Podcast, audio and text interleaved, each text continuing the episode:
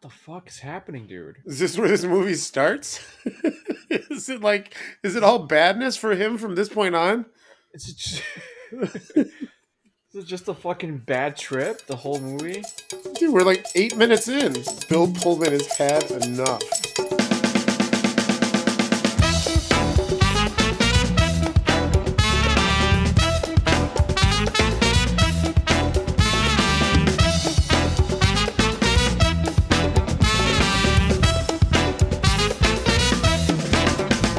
Welcome to the Reviewed to Death podcast. I'm Marcus.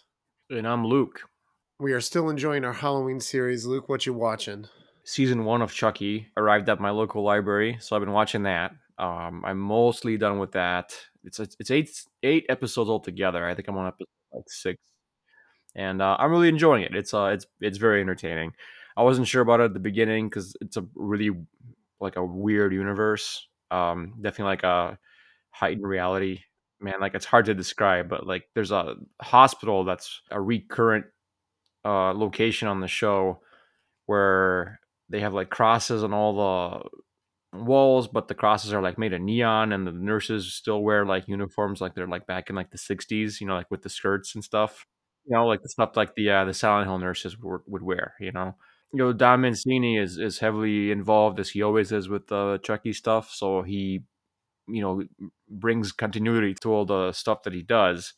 Uh, so it's kind of fun, you know, for fans of the uh, of the movies, of which I am. It's uh, you know, there's a lot of a lot of Easter eggs in there, and, and you know, and then just like straight up, you know, like uh, familiar faces from past movies show up. Like for example, like Jennifer Tilly's is back in this uh, in this uh, show, and, and it's always good seeing Jennifer Tilly. What network was this on?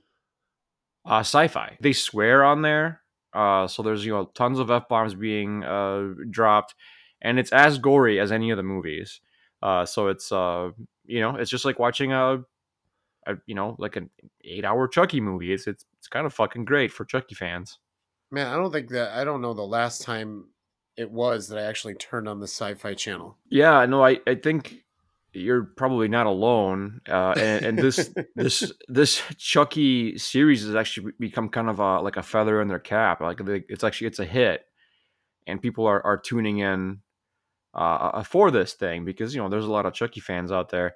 And uh, I think season two either starts soon or has started already. Um, but uh, they're they're you know they're gonna have at least two seasons. We'll see if uh, you know if they renew for a third.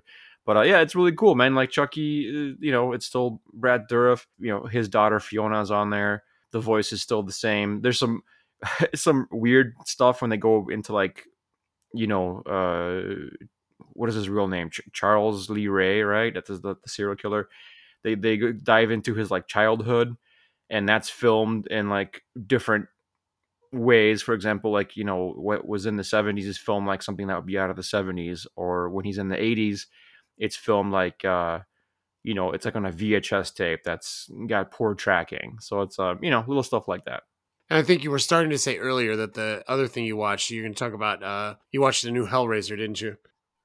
I did. I watched hulu's hulu's hellraiser. Um by the way i'm sorry if i'm a little stuffy tonight because my allergies are kicking my ass. Uh but um yes i watched the new hellraiser. Also a hellraiser fan and uh, I liked it a lot. I thought it was pretty great. Um, definitely, it's. I'll put it this way: it's it's a it's a solid horror movie, and it's a fucking fantastic Hellraiser movie because there's a lot of really bad Hellraiser movies out there, and this one is uh, for sure the best since um, since Hellbound, since Part Two, which is my favorite Hellraiser. Um, I think it still is, but th- this one is probably right below it, and then maybe well, maybe no. I don't know. Maybe, maybe the, the new one and then the original one maybe might be like tied for number two. I, I still I think the original one's great. See, Hellraiser and for me is a bit of a mixed bag. I don't really like the first one that much, even though it is sort of like you know like the Clive Barker classic. I do like the second one. I like how they you know bring out the different Cenobites and stuff like that. I I actually really like the third one. That's the first one that I saw, and I know it's goofy as shit, and it's the more you know like you know I don't know, funnier yeah. of them, I guess. I still, I, I still, I love the third one too. yeah, the third one is fun, and then they, man, they made a lot of bad ones. They did, they did. The third one, you're right. The third one, they they turned uh, Pinhead into, you know, every, you know, fucking Freddie ruined it, man. He, you know, she started doing, you know, cracks and jokes, and then all of a sudden everybody had to start doing cracks and jokes, and uh, yeah, he, he started being quippy in the third one. Um, it's still great though. It's still got that uh, fantastic, you know, that that rave sequence or that dance party or whatever, or the, in the club where Yeah, where they just get massacred yeah, like 300 people get killed or whatever. But yeah, it's definitely goofy. It's got lines like, "Is that the one that's like Jesus Christ?" And then Pinhead's like, "Not quite." yes, yeah, that's from the third one, definitely. I think I think the third one's got that one. It's got that really it's got that really goofy new Cenobite in it. Uh, that Discman had or CD had Yeah. or whatever. Like it's a dude that like get killed by CDs. but uh, but yeah, no, this new one is good. I I, I highly recommend it. I you know it's it's you know it's fucked up like the first two. Uh, definitely not funny. No, you know I don't think there are like any jokes in it at all. Um, it's um you know it's it's disturbing for sure especially by the uh, by the end. It is kind of funny though because the the movie was shot in serbia and um it starts out you know per the movie in serbia and then they're like oh now we're in massachusetts but they're still obviously in serbia. Like it's not you know it's uh i'm from eastern europe and i'm like that's not america but it's you know what besides that it's great. Uh, I've been watching the uh, VHS movies. I watched the first one a long time ago, and uh, then just you know didn't watch any of the other ones. I got back to I watched the first one again, and then I watched the second one, and I watched the third one, and I watched the fourth one. Yeah, I guess I forgot how good the first two were. yeah especially part two from what i remember uh it was was awesome Here's the thing I wish you could combine the first one and the second one because the first one has some really good shorts and the second one has some really good shorts, but both of them have some like weak ones in there. The third one, VHS Viral, is uh, is pretty garbage. it's that bad huh It's just not, you know. I mean, I guess if I hadn't watched them back to back to back, I probably would have enjoyed it more. But like, if Right. you're compl- if you're gonna directly compare it to the first two, it just doesn't hold up. Hmm, that's a shame.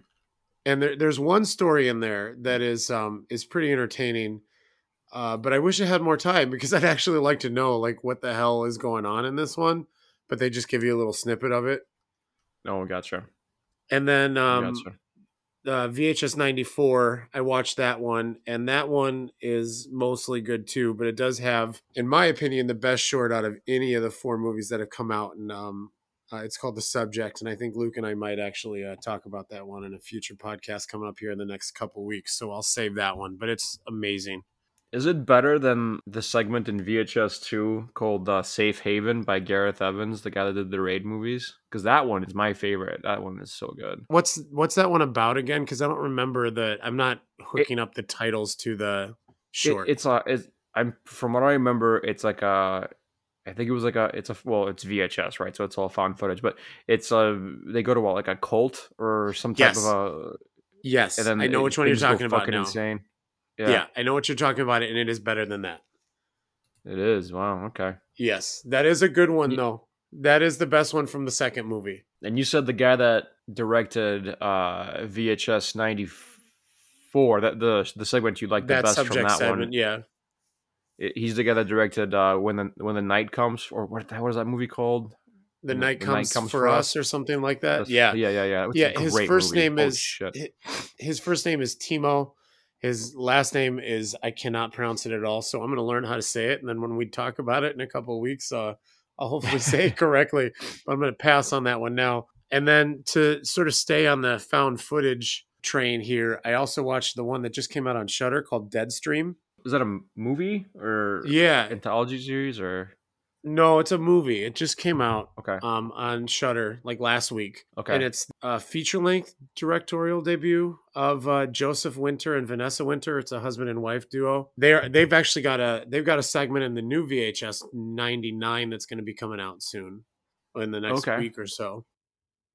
Uh, but Joseph Winter and his wife Vanessa wrote it. Joseph Winter is the director. He's also the main star, and he's uh, he plays like one of those really annoying like you know like Twitch streamers that Right. does like pranks and uh, you know just like tries to get attention on the internet. You know, kind of a troll type person.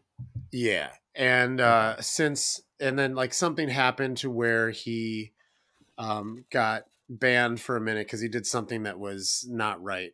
Uh, think of like that, you know, that whole Logan Paul controversy with the him in the forest, the suicide forest in Japan. Right. So he did something like that, and he's finally back, um, but he's going to go to a haunted house, and it's what happens in there. Mhm.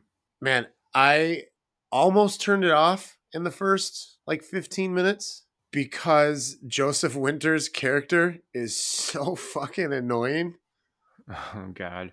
And the way he talks and the way he screams. But then the thing is, if you remind yourself that like he's supposed to be that way because you're not supposed to like this character at all, Right. and you get past that initial like, oh, I can't stand this guy, man, you guys are in for a treat. Like seriously, watch it. It's so good. Sweet. Deathstream. Deadstream, yeah, it's on the front Oh, of the Shudder splash page. Yeah, it's so good. It's very Evil Deadish, Okay. I'm in. and it's all practical effects and practical makeup. It's Sweet. like it's like a a a master class on how to make a horror movie with a low budget and not much crew. oh hell yeah, man. That sounds Yeah, it's- I'll It's so Have to check good. Yeah. out. So watch Deadstream. so speaking of things that we've watched, uh, we mentioned it a couple podcasts ago. Uh, our guest, the movie Banana Motherfucker. We promised you that we would watch this one, and we did, Luke. Yeah, yeah, we watched it tonight. It's actually on YouTube. but You have to do a little bit of searching if you're interested. You got to type in banana motherfucker English, and then you have to scroll down a little bit. Uh, but it's but it's it's it's in there. Uh, it's 16 minutes, but uh, I think the actual movie is or film, I guess, short film is like what, probably like closer to 12, Yeah, it's probably something like that. It's real Yeah. short. just search Banana Motherfucker because even if you don't watch it with the subtitles, it- you don't really, you're not gonna miss. It. Oh anything. yeah, that's that's a good point. yeah, never mind about yeah. Just any doesn't you don't have to. You can watch that movie with uh, the sound off and still gonna get the the stuff. of what's going on. Man, it's surprising how well made this movie is. Actually, Uh, same. I guess I wasn't expecting anything with a yeah, a poster and and a, a title like that. Um, but uh, yeah, it's it's shot surprisingly well. Um, and it's very inventive, and it's so gory. Oh my god, it's a gory, and uh, it's got tons of energy. It is. I, I will say, you know, the, the the main movie we're going to be talking about today is is uh is Wes Craven's The Serpent and the Rainbow. Uh, th- this twelve minutes of of madness uh, has more energy in it than that whole hour and 40 minute movie. yeah, true. There's uh there's lots of uh homage to uh horror movies, Oh, a ton of it. and uh the way the bananas are filmed. I just said that sentence. The way the bananas are filmed is really good. It's like a, you know, just camera tricks and and uh people holding on to bananas. and, uh man, it I I don't think we stopped laughing the entire time. Once the bananas attacked, um, yeah, we I was laughing my fucking ass off. It's the the the short and sweet of of what this is about is basically a, a film crew of like six dudes from Portugal go to this um I don't know some jungle somewhere where they're told there's a graveyard where the dead never truly die, uh, and their whole mission is they want to go there and film like a really shitty zombie movie. So they start doing that, but then yeah, you start to see these bananas coming out of the woods, and it's it's literally just like someone holding a banana off screen, and they're just like you know, like tracking their movements. And uh, pretty much as soon as they start filming this movie, they attack and they just tear these guys to shreds, except for one guy who uh, a fucking banana peel like hitchhikes in his back pocket all the way back to Portugal and makes its way onto a, a supermarket or grocery store. Uh, it infects those bananas and then it starts like a worldwide, you know, banana apocalypse. Luke suggested that maybe they got people in different parts of the world to just film themselves holding bananas because you get like shots of people getting attacked in London and in France and yeah, they must have just had like little video clips of people and then uh, you know, post put on some really terrible blood effects. Yeah, like I don't know anything about you know the the, the genesis of this movie, but uh, the, the director is uh, Pedro Florencio and Fernando Alle. I hope I'm saying that right. And uh, Florencio wrote wrote this, and um, yeah, I mean, I, I, that's the only way I can see this super ultra low budget uh, short film, which is picked up by Troma, by the way. That uh, they have all these shots from like around the world. They, you can see like the Golden Gate Bridge in there. There's other things I, I can't remember anymore, but it's yeah, it's it's fucking funny. They just kind of spliced that stuff in there. so give me a brief final thoughts on Banana Motherfucker. oh, dude, it's a blast. um, it's I yeah, I laughed more during this than I, I have in a while. It's uh yeah, lots like Marcus said, you, you know, spy the horror homages. There's Evil Dead, for, you know, Nightmare on Elm Street, Jaws homages, uh, the Evil Dead one of the Evil Dead homages that they do, one of the Evil Dead shots, and it's straight up like the you know you'll see it, you'll know it when you see it. Uh, ends up with a banana in someone's asshole. It's uh, it's great. It's it's fun for the whole family. It's uh, a, a, a real good time. Whole fucking family. yeah, I'm seriously, just go. Don't, don't, do don't show this to your kids. No, or or don't watch it with your parents. Or no, don't don't. Yeah. Yeah, definitely don't show it to your kid. Jesus Christ, Marcus. fuck. oh man, it, yeah. Don't don't watch it with anybody unless you have a Luke, like I do. Yeah, yeah. It, don't, don't watch it at work. I, I, think in the description it actually says uh, "not safe for work." Um, yeah, it's, it's something else. Seriously, go go watch it. If you listen to this podcast, you're gonna enjoy watching this. It's 15 minutes of your life on YouTube. Yeah. Uh, blast. Loved. I loved Banana Motherfucker. Maybe they can put that on their future DVD release or something. I loved Banana Motherfucker, Marcus. Things that go bump in the night. Me. In the legends of voodoo, the serpent is a symbol of earth. The rainbow is a symbol of heaven. Between the two, all creatures must live and die. But because he has a soul, man can be trapped in a terrible place where death is only the beginning. Aw oh, shit, did someone say voodoo? Ah, I got a zombie army and you can't harm me. Yeah, voodoo, you voodoo, bitch. Drink blood like a vampire without warning. Voodoo, you bitch. Stand up. Sam B got the thing that go bump in the night.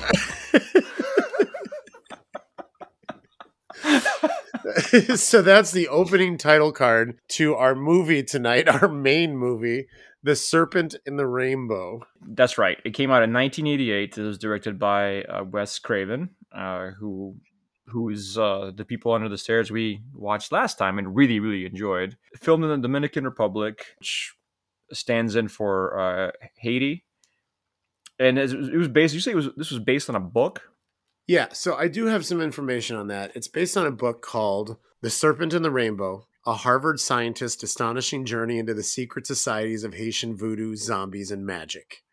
That's what it's called. And is this this is a true? All right, so eh, eh, you know the movie says it's based on a true story, and even at the end of the movie, they have like a little disclaimer that says, you know, like oh, this voodoo shit that you've watched in this movie is still being studied in the United States and Europe. Yeah, you know, whatever. Go fuck yourselves. Mm-hmm. Mm-hmm.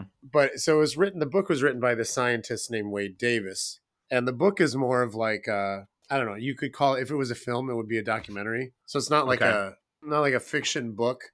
So he wrote it about his time where he was in he was uh, investigating the case of this man named Clairvius Narcisse who claimed he was a zombie, air quotations, that he was given like a potion that was made out of plants and shit, and that for a couple of years he was like dead and resurrected and become and he had like he was like a mental slave to somebody else. Okay.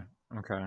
Wade Davis uh, really believed this shit apparently, and he did some scientific stuff and tested plants, and uh, uh, it's actually pretty funny because you know, like the movie says it's based on a true story, and from what I've read on the description of the book, like they saying like the ingredients, like the uh, the main name of the the the powder in the movie is like tetro something, right? Like uh, uh, tetrodotoxin or tetrodotoxin. Mm-hmm. And uh, that's mentioned in the book. And uh, they also say that like part of it, part of the mixture was like uh, puffer fish and then other corpses. And you see that shit in the movie. Yeah. Um, but um, since this book came out, and really immediately when the book came out, like multiple scientists uh, discredited his work and was like, like, uh, yeah, no, there's some really bad science in this guy's methodology, and uh, yeah, this is all like cultural beliefs. And they kept saying it's like you know this just has to happen one time. Like one guy has to say he's a zombie in Haiti, and everybody's like, fucking zombies exist, right? It's just like a cultural right. phenomenon. But uh, people have looked at his his process for this and suggested that uh, Dr. Wade Davis uh, purposely withheld, you know, negative results because it didn't line up with what he was trying to say. So, uh, yeah, uh, true story, my ass. But as far as the movie actually being based on a book, it seems to be pretty closely based on the book. Based on the bullshit bullshit of Wade Davis. Should have put that in the credits. This movie is based on the bullshit of Wade Davis. oh man. Wow. That's uh that's funny, man. That's uh you know, it it's interesting. That's uh that's what it was based off of. It's it's still uh, it's funny to me that Wes Craven even wanted to make this movie because it doesn't really seem like something he would be into and at the beginning it doesn't even feel like one of his movies. No, I I don't think it yeah, exactly. It's it's really not until about 40 minutes in where we get our first real like scare and uh, the first thing that I would call like you know uh, a Wes Craven type moment. That that's that's when um, uh, Dennis Alan. Eh, that's our, our main character. He's played by Bill Pullman, a really young looking Bill Pullman. Uh, he's got a he gets one of his many nightmares, and it's uh yeah it's a real scary one. It's a it's a uh, a corpse comes out of the ground and uh it's a she's dressed in a you know a, a bride's dress. She's got a veil over her face and he kind of uh, brings the veil to the side and it's got this this really awesome practical effect of the zombie and she like reaches into her mouth and pulls her jaw lower jaw down so it's like grotesquely open and then a fucking snake jumps out of it and, and you know attacks uh you know Dennis Alan and that was fucking that's probably the most effective scare in the whole movie. Yeah no agreed. It takes a while to get there. Yeah, we're going to make this real easy for you. The movie up to that point, there's not a whole lot that goes on. I mean, like a Lovecraft movie, although this is not a Lovecraft movie, there's a lot of investigation happening. A lot. Bill Pullman's character fucking makes multiple trips to Haiti and back to the United States. Right. Well, because like eight minutes in, like literally eight minutes into the movie, he's already in Haiti and he gets like drugged by this shaman in a village and has a hallucination right. with a jaguar where he's like wrestling this jaguar. Not not like aggressive wrestling but like loving playful wrestling with an animal. This jaguar which is obviously tame but whatever it's fine. Oh and he also gets pulled into the ground by his dick by uh hands coming out of the ground. Yeah i don't i feel like that wasn't intentional like although what what happens later with this character maybe it was but uh yeah all these hands come out of the uh, the earth and they're they're pulling him in. This is all a hallucination. And so they're all grabbing him by the pants, and then one hand just jets out right between his legs and just grabs him right in the dick, and then uh, just and Bill Pullman is screaming and gets gets pulled into like this abyss, and um, you know it's uh, it's it's a little funny. In this hallucination, he sees for the first time the main villain of the movie, although we don't know it's the villain at the time, and his name is Peychaud, and he's this uh, you know middle aged man with a really creepy smile. Then that's it. But but but it's like at minute eight, Bill Pullman's gonna have a bad time for the rest of the movie. Yeah, pretty much. And and this guy, I I, I thought it was Petro, but whatever. It, he's like he runs the police force wherever Bill Pullman is, right? Wherever uh, Dennis Alan is. So he uh, he controls this uh, this corrupt police force and uh, causes a lot of problems for uh, for for Bill Pullman and and uh, another main character that we we meet a little bit later, Doctor Duchamp.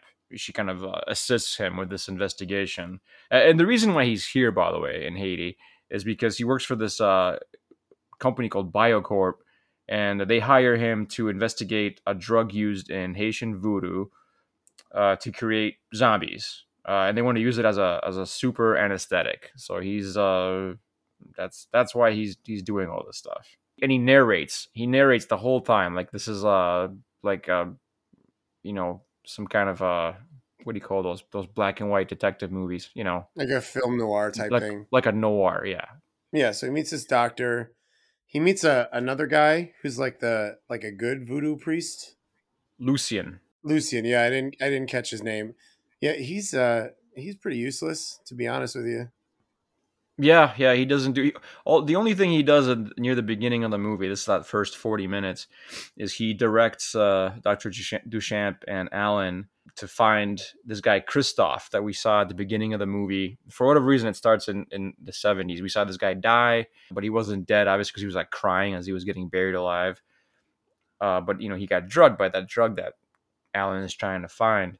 Uh, so he directs him in towards this like this creepy cemetery, and then they do actually find Christophe, uh, who tells them about this powder slash poison that can get absorbed through the skin, and um, and then Lucien also directs them towards Mozart, Louis Mozart, who says he will make this powder for him for you know a fee. Yeah, and back to this zombie guy, Christophe. It's like it seems like the movie just like forgot he existed halfway through. Oh yeah, he doesn't show up until like almost the end of the movie to to save Dennis's ass, basically when he himself has gone through exactly the same thing that that Christophe went through, because uh, someone blows the fucking powder right in his face and again, this is we're told this is absorbed through his skin, so it's like it's all over his hands, it's all over his face, and then Dennis just like walks out into a crowded street and starts touching everybody, and I'm like, "What are you doing?" yeah. but uh, no, only he only he gets affected by it. Like this whole movie is just a, a hallucination for Dennis Alan, Bill, Bill, Pullman's character. It does. It feels like a fever dream, and I, I feel like that's probably on purpose uh, pretty much from the from the get go when he gets drugged by that by that shaman, and then he just keeps having these these hallucinations and these bad dreams.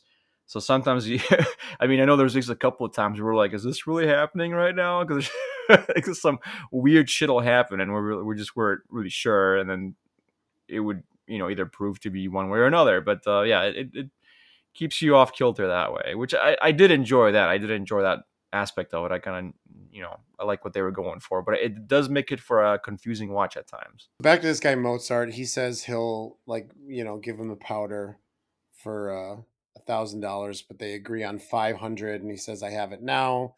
You know, proves it to him by feeding it to the goat that he has, and then the goat dies. And then he says, You'll get your money when I come back tomorrow. And I see that the goat's still alive. But Dennis Alan has made like a mark on the goat's hoof so when he comes back the next day, he sees that it's a different goat. But then this this part didn't make much sense either. It's like he does a sleight of hand thing where it's like it's like, oh, you know, he just like walks away, but it's like a sleight of hand thing where it's like, oh, I'm gonna show you your powder's bullshit by drinking it, and then like nothing happens to him. But he like paid him the five hundred dollars first. Like if he knew it was bullshit, why right. did he give him money? Plus, I, I don't understand what that whole scene was about because it's like all of a sudden he turns into a street magician. So right. he like he he swipes the he swipes the powder for like a fake one that he made himself, I guess, at some point. Yeah. Whenever see him do this, so whatever he dumps in the drink that he's gonna drink, uh, you know, is is harmless. And so he like he embarrasses Mozart in front of uh, all these people because Mozart is like he's like a, a fame hog. Yeah. He's like I'm gonna be famous, you know and uh, so he he can't have that. So he he gets all pissed off, and then the only thing that results from that whole weird series of scenes is that uh, Mozart is finally like, okay, I'll make you the actual powder now, but it's going to cost a thousand dollars. Oh, and in the meantime, Doctor Alan and uh, Doctor Duchamp. Uh, I don't know. We didn't mention that Dr. Duchamp is a woman. That's it's her name is Marielle. They bang. Uh, yeah, in a cave. in a cave. Uh, it's like a really weird sex scene that all of a sudden it goes into like super slow motion. But then there's no there's no like intimacy or romance between them for the rest of the movie after this. There's also no chemistry between right. Bill Pullman and and Cathy Tyson who plays this character. Like they look so awkward together the entire time. Well, let's be honest here, though. Do we really care about any of these characters? Not really, man. I mean, I don't think so either. Our, our main character, I guess, because he's our main character, and because it's Bill Pullman, who I like, I guess. and uh, the the main bad guy, God damn it, how do you say this guy's fucking name? Petro. Uh, he's a good bad guy. I think he's he's got that that you know he makes for a good villain. But uh, besides, I mean, besides those two guys, I don't know, man. You're you're probably right. Not much. You know, Mozart's working on this powder. There's this extended like graveyard scene where they dig up like the the bride that was in his hallucination earlier, and they make the powder. And Christophe's there too, isn't he? I don't remember at this point. I I, like, it you, doesn't you really were, matter you were right. I, I, lost track of that dude until the very end. I it, I don't think it really matters anyway. But you know, as he's waiting for Mozart to finish this powder, Bill Pullman, Dennis Alan, uh, Dennis Alan is is uh, captured by Peytraud and and or Petro or whatever the fuck his name is with his police force, and they uh, bring him for some good old fashioned torture.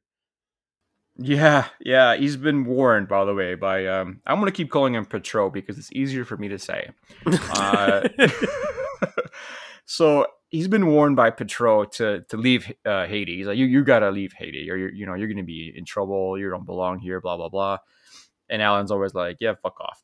And uh, so finally, uh, Petro and his uh, his squad take Alan, and um, next thing you know, we see you know Dennis Alan uh, naked on this uh, torture chair. They got him strapped down. Dennis is like, "What do you What do you want? You know, I'll do whatever. Just you know, what do you want?" And uh, to which Petro says, uh, "I want to hear you scream." And then he produces a really long nail and a hammer. Uh, and then uh, we don't see this, but uh, we see enough of it to um, you know to to get the point home, I guess. Uh, but he nails his fucking ball sack to the chair, uh, and it yeah. and it sucks. It sucks a whole lot because the next time you see like they dump Dennis uh, on the, the street, he's got like whitey tighties, but they're all like bloody because you know you got a giant nail through the ball sack. Ugh. And then Doctor Duchamp, uh, you know, is taking care of him, and she's washing his hair on a beach. they're staying, they're staying so in his weird. house, and uh, then he has another dream then he has another dream, which is actually pretty fucking creepy. And the most like Wes Craven shit in the whole thing is it's like a, a dream he has where like this boat is coming in on the water and then it like the door closes and like his his shutters close and it's like he's in a coffin and he's looking out of the coffin and he sees Petro, our villain, and like he's being buried and then it's a coffin and then the coffin's being filled with blood and then he wakes up and there's a dead body next to him, which I thought was still a hallucination, but it's not. It's real. He's being framed for a murder.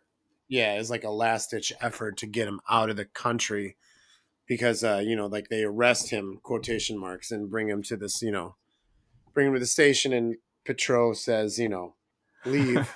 he says, How many more nails do I have to nail into your ball sack before you gotta leave the fucking country? No, that's not what he says so I've got you. I've got you pegged for murder, so you can leave, or I'll. Or you can go back into the fucking chair. so, so Bill Pullman. The funny thing is that he doesn't really even get a chance to decide not to do this because, like, he's taken by handcuffs and put directly on the plane at gunpoint with all the other people that are just on the plane. Yep, this, this one of the uh, one of uh, uh, Petro's giant goons who always has a gun in his hand in this movie. Uh, shoves him in the airplane, and then you know he just leaves. And then for totally inexplicable reason, Mozart is right there next to him, just kind of pops up like, "Hey, you got my money?" Which he doesn't because the police took it. Right, they robbed him but he gives him the powder anyway and says, you know, you need to tell him about me. you know, tell him it was me and I'll be famous and all that shit. Right, right. He's fucking gone, dude. And then he's just like he, he's just he's like he jumps out a door that shouldn't be on an airplane. He's like, Yeah. "See you later." Yeah, if you've ever been on an airplane ever, this fucking door doesn't make any sense. It's like Yeah, there's like a giant opening there where there shouldn't be a giant opening, and, and there's a truck right there, and it just Mozart just kind of drives away in that truck, and then uh, and then Alan goes back to Boston. Where he has what I thought was another hallucination because he brought the powder back, you know, and he's you know they're doing the tests and shit like that, and he's having dinner with his uh his colleague slash boss, and his the wife is there, and is it the wife? I don't know. His younger wife, It, maybe. it's it's the wife of one of his employers. Yeah, Yeah. And uh like she stands up and bites a glass and then, you know, starts to attack him and hits him in the face and starts freaking out. And uh I the reason I thought it was a hallucination is cuz you know, like the other two guys don't react much to it. right, right. Yeah, she just like swipes and cuts him in the forehead, and she's flipping the fuck out. and Bill Pullman gets knocked down and then pulls a pulls a SpongeBob and fucks off. yeah, well, she's flipping out. The other guys are finally like reacting to her flipping out, and yeah, he's like, "I, I'm gonna leave. I gotta go." I'm gonna head out. And then he's back in Haiti. Yeah, and he goes right back to Haiti, and he immediately gets arrested. Like as soon as he steps off the airplane, it's like almost gets like tackled to the ground. It's fucking hilarious. But it turns out that it's not Petro's goons. It's uh what's his name? Lucius? Is that Lu- what his name is? Lucien, Lucien, Lucien. yeah, Who gets him and and you know like tells him where to find Petro and like gives him what little protection he could have from him, you know, like the good voodoo. He's got some crosses and blood on his forehead and his chest. And then as uh, Dennis Alan's about to leave, you know, Petro pulls some uh, long distance voodoo magic shit and kills him. yeah. He kills uh Luc- Lucien. Uh, yeah, he just just does like some kind of uh some crazy voodoo curse, and he, he just dies, and like a scorpion crawls out of his mouth. At the same, so he's dead. At the same time, we see uh Mozart, who you know I did like Mozart. Now that I'm thinking about it, he was he was kind of a fun character. I like Mozart. He gets his fucking head cut off right here, Yeah. uh, by Yeah. uh Petro's goons with a with a machete. Uh, so those two characters are gone. Uh, this is when uh, Alan gets fucking powder blasted in the face. Powder blasted. what would you call it? it's one of his uh it's one of his special moves, man. right. Up down up down left left right right B A X powder blast. Bam, you're a zombie. and what's funny is like so he's so he's going into that that paralysis, you know, that uh you know, very death-like paralysis, but he's still very much alive. And like the last thing he sees are these people crowding around him and he's like, Don't bury me. And they're like, Okay, sure, and then they bury him. This is all leading up to like the final showdown between Dennis Alan and Petro. and what a showdown it is. And I know I made a joke uh just a second ago about, you know, like fighting game move powder blast shit, but um uh, it's not too far off because uh Petro pulls a fucking M Bison from Street Fighter and just launches himself at Dennis Alan. Yeah, it's like a it's like a Superman tuck tackle that he he does on him. Uh, as soon as uh, uh you know as soon as as Alan Dennis Alan whatever as soon as he enters the police station, which by the way he's going there because Patrol told him that because he's got Doctor Duchamp at this point. He's like, I'm gonna cut her fucking head off, and she'll be like a, she'll be a sacrifice or whatever. So after uh, Christophe he's the guy that you know he pops in at the very end. Uh, he finds where uh, Alan was buried, so he digs him up, and uh, you know he's recovering from this this this drug. So he's doing like the funny walk down the street, and as, as soon as he walks into the police station, yeah, Patrol just fucking off screen, which makes this so much funnier. Off screen jumps and just tackles him uh, to the ground, and then a, a, a fucking. But I can only describe as bananas, probably because I got bananas on the brain from earlier. Uh, fucking s- series of scenes happen uh, where more hallucinations, by Alan where he's being like chased by the torture chair. like it's it's literally just yeah. like it's someone pushing the chair and he's like running away from it. It looks fucking crazy. He fucking sees that. He sees Lucien all of a sudden show up and he just like rips his own head off, which is actually pretty fucking gnarly. Uh, he enters a hallway that's nothing but zombie arms and they're super long. They're trying to grab him. Uh, enters a door that changes gravity, so he like falls through it. Uh, man, it is ridiculous. And uh, Petrou's fucking beating his ass and like throwing him all over the place. And he eventually gets knocked into these canisters, which I never picked on what was actually inside of them, but um, they're the souls of the people that he's taken, right? Right, right. Every time he turns someone into taken, a quote yeah. unquote, yeah, a quote unquote zombie, uh, he's he takes their souls. A bunch of these canisters break, and like the souls start to escape, and one of them finds its way into Bill Pullman, Bill uh, into Dennis Alan, Bill Pullman's character, and it, it just gives him the power of the jaguar, man. He's got the strength of a jaguar. Let's unpack this for a second. So what that means is that, what that means is that Petrou at one point zombified a jaguar and he stole his soul it's the only animal, not human, that he has. Is there other animals where they're like, what the fuck? I didn't notice any other animals. I didn't either, because when the when the jars break, you get these like kind of like um, Ghostbustery type, you know, '80s Ghostbustery effects, where like the souls kind of like dissipate into the into the nether or whatever. But uh, yeah, you see this jaguar head kind of like superimposed over Bill Pullman's face, and then Bill Pullman like stands up and he's like, "Oh fuck yes, it is on!" And he starts throwing Petro all over the place, and um, uh, meanwhile, like starts breaking all the other canisters, and the souls come out, and then the souls attack Petrou, and then he lights on fire and uh, yeah. lands on top of a bunch of skulls and then disappears, and that's the end of Petrou, correct? Except it isn't. because just when you thought the movie was over, here comes Petrou off the fucking screen again with another M Bison tackle. This time he's this time he's just covered head to toe in burns, you know, because he was burned earlier, and then like another scuffle ensues, right? yeah.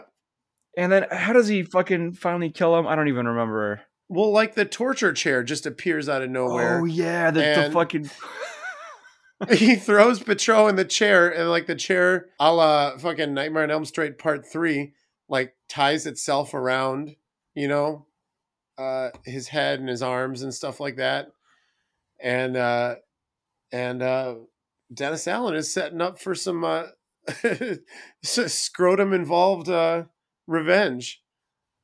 yeah, all of a sudden it's like a poltergeist is you know bringing up that big old nail right back, and it just shoots right into uh, Petrou's crotch, and then uh, he screams, and you know, and we scream as men, you know, in uh, in unison, and then the torture chair with uh, you know, patrol with the giant nail through his fucking ball sack gets swallowed into the earth, so you know, going to hell apparently. And then Duchamp shows up out of nowhere, like she's been hanging off to the side. She's like, "Oh, I guess that was weird, but it's over now. Let's get out of here." and they walk out and freeze frame, and that's it. Credits, and that's when we get the thing that it's like this tetrodotoxin thing is being studied by the United States and Europe, and uh, we still don't have answers, but you know we could. It's like, yeah, you know, no thanks. I'm yeah, sure shut- it's being sure it's being extensively researched at this very moment. Yeah, shut up, Wade. So give me your final thoughts on the serpent and the rainbow. Oh, it's so weird. it's such a weird, weird movie, and uh, and very slow uh, for the majority of its running time. Uh, feels very disjointed for most of it as well. I, I know some of that is by design, but uh, again, makes it kind of a challenging watch when you're, you're you know in a in the mood for a, a horror movie. Man, man, the insanity in the last 30 minutes almost make me want to recommend that, but I can't. Uh, I'm gonna say skip this one. You can, you know, this is not every movie Wes Craven made was a, you know, you know, great. And uh, in my opinion, this is one of his lesser efforts. Um, you can skip it. You don't need to watch this one. Almost is the key word there, Luke. That ending truly almost makes it worth Right? the watch, but it's it's not it's not enough. I know. I know. It's just That's there's that not enough 30 to this minutes. one.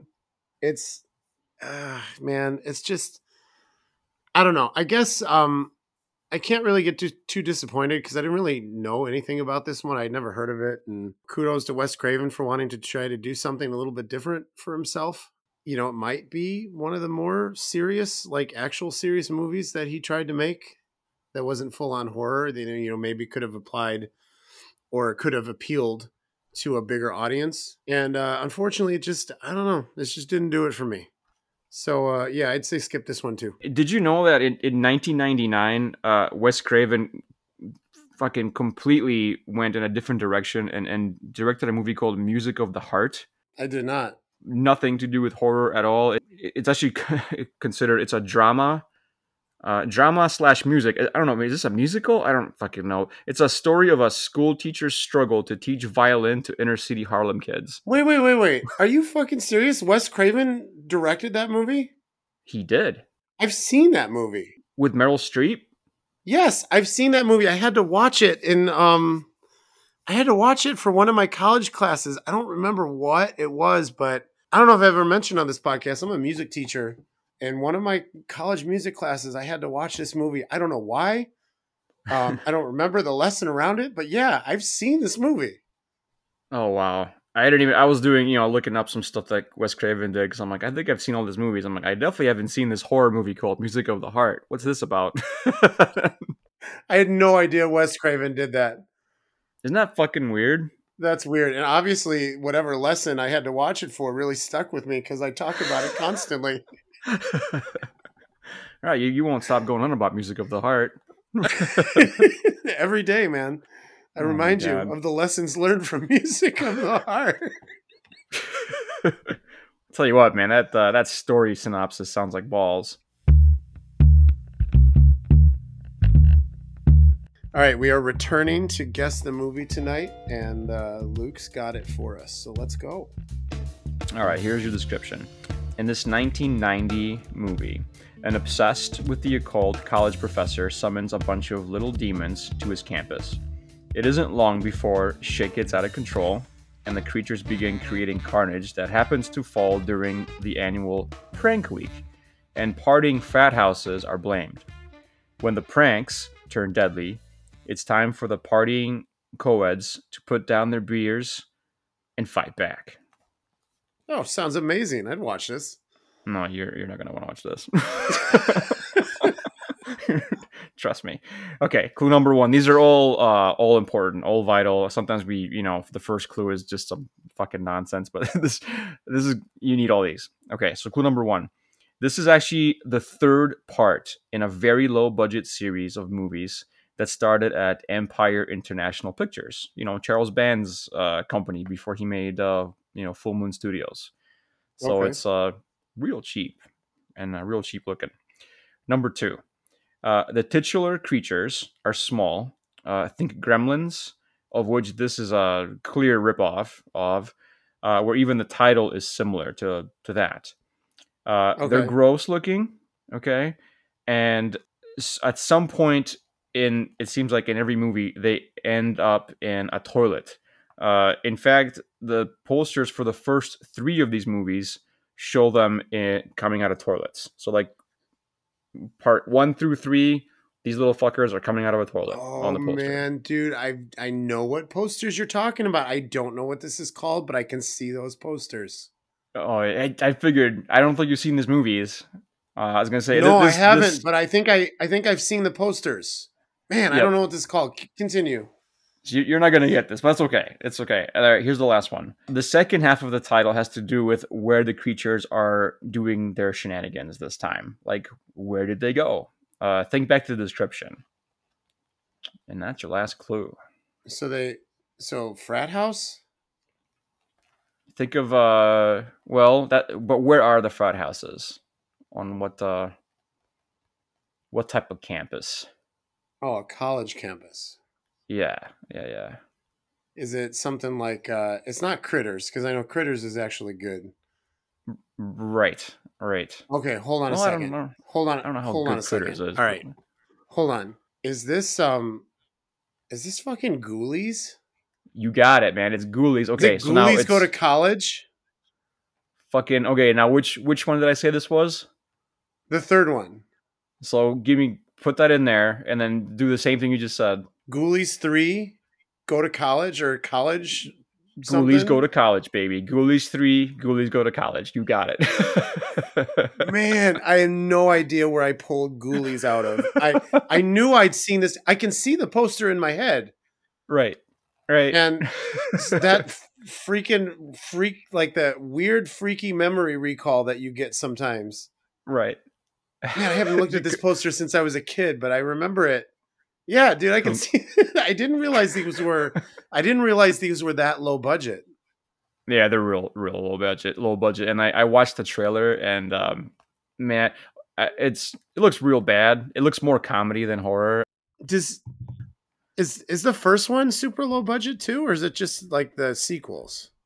It's the first one's still pretty low budget because hey, you know it's Charles Band, so you know he's not gonna spend a lot of money. But that one is the highest rated of all of them. Um, I don't, I don't, I don't think it it broke past the 5.0 barrier on IMDb, but it's it's you know it's about as high as it gets. And then there's four Ghoulies movies made altogether, and they get progressively you know worse as they go on. So. I think the last one, Ghoulies 4, which was released shortly after this one, has like a 2.8 on IMDb. it's pretty bad. This one has like a 3. Great fucking pick, man. Dragging up those memories for me, man. I haven't thought about that in forever. I have no idea how I remembered Ghoulies, but that's awesome. Th- thanks, man. I, it, it all hinged on whether or not you could remember this was a Ghoulies movie. so well done.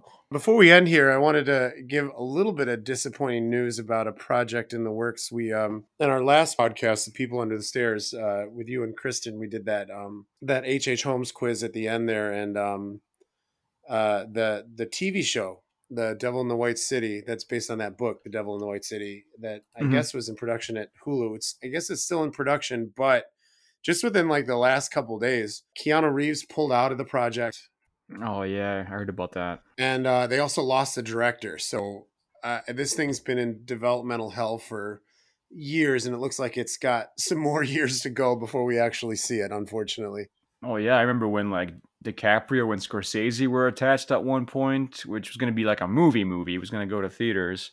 And then that fell through. I think they're still attached as far as like producers. Um, but uh, you know, yeah, yeah. This this just looks seems like one of those cursed productions. That's just it may not it may never happen. Was uh so was Keanu going to play H H Holmes? Was that I'm assuming? I, I don't know if it was confirmed, but that was sort of like the rumor. But um, okay, yeah, he's he's done with the project, and the director's gone. So yeah, that's you know, sound good. I, I don't know. I don't know. Maybe they need to start all over because it feels like if this one actually does finally go through, it's going to be crap. So I don't know. Maybe they found out all that stuff is bullshit anyway, and they're like, uh, you know, Yeah, but they're still making it off the book though, and you know, right? The book was very good. I, Yeah. I I said it before. I'll say it again. The book is is even knowing now that a lot of that stuff is probably fabricated. I I, I really enjoyed the book. A- again, uh, as a you know history fan, I, I really enjoyed it. Anyway, we'll see you next time. Reviewed to Death mm-hmm. podcast is written and produced by the both of us. We release new episodes on Mondays and on Fridays in the month of October. Thank you to Groove Witness for the use of their music. You can find them at groovewitness.us. Check out our written reviews at the link in the description and follow us on Instagram, Facebook, and Twitter at Reviewed to Death. Thank you for listening. Luke, tell us what's coming up next. Well, coming up next, I hope you all are ready for your dead time story because we're going to be watching Tales from the Crypt Demon Knight. That's pretty much all I got. Later, Gators. From the Crypt. Oh, dude, are you, you ready to watch Banana, motherfucker? uh, yeah. A banana? oh, there it is. Motherfucker.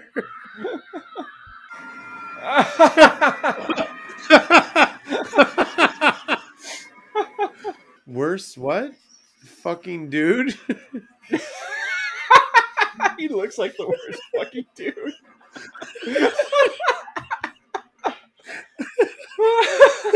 I want to get a fucking hat like that, dude. Dude, this banana like came from a long way. It knew somebody's asshole was exposed.